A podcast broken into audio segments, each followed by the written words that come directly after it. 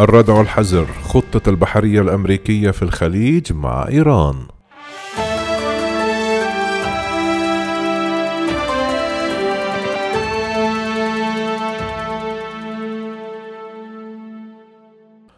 قال كبير مسؤول البحرية الأمريكية في الشرق الأوسط يوم الأحد أن أمريكا وصلت إلى حالة ردع حذر مع إيران بعد شهور من الهجمات الإقليمية وعمليات الاستيلاء على السفن في البحر حتى مع استمرار التطورات بين واشنطن وطهران على خلفية البرنامج النووي للجمهورية الإسلامية. واستخدم نائب الأميرال سامويل بابرو الذي يشرف على الأسطول الخامس للبحرية الأمريكية المتمركزة في البحرين نبرة أكاديمية في التعليقات على حوار المنام السنوي الذي يستضيفه المعهد الدولي للدراسات الاستراتيجية. ووصف احترامه الكبير لكل من البحرية العادية والقوات البحرية التابعة للحرس الثوري الإيراني شبه العسكري. قال نائب الأميرال لقد حققنا ردعا حذرا وهذا الردع الحذر. يزداد صعوبة بفعل الأحداث العالمية والأحداث على طول الطريق.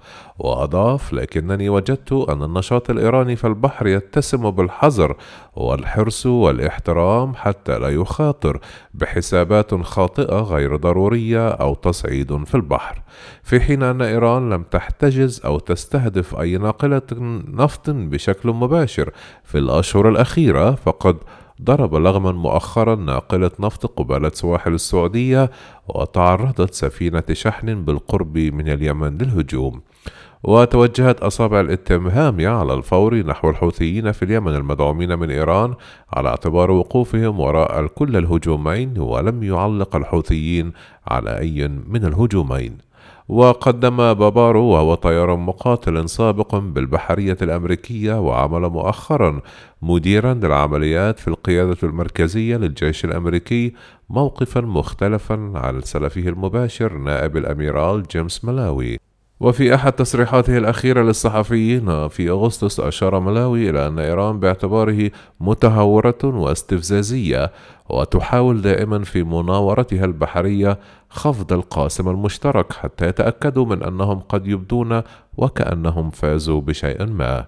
وشهدت فترة تولي ملاوي المسؤولية عمليات استيلاء على ناقلات النفط من قبل إيران وسلسلة من انفجارات الألغام التي استهدفت ناقلات نفط ألقت فيها البحرية الأمريكية باللوم على إيران.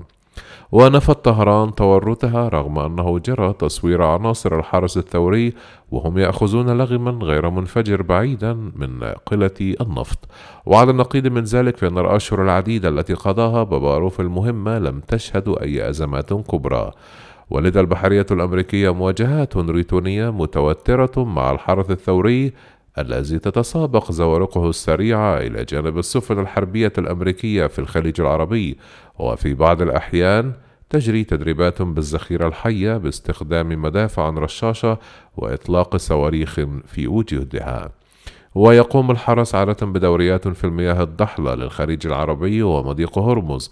وتعمل البحرية الإيرانية العادية إلى حد كبير في خليج عمان وبحر العرب في حين أن القادة السابقين قد أوضحوا نقطة للتمييز بين احترافية البحريتين.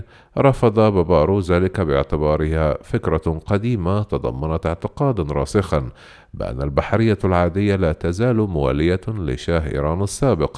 الذي أطيح به في الثورة الإسلامية عام 1979 وقال نائب الأميرال بعد 41 عاما من الثورة أعتقد أنه يمكننا التخلي عن هذه الفكرة. أشك تماما في وجود اختلاف بين البحريتين وأضاف بابارو أنه لا يعتقد أن مهمة الأسطول الخامس ستتأثر باحتمال قيام البحرية بإعادة تشكيل الأسطول الأول المسؤول عن المحيط الهندي.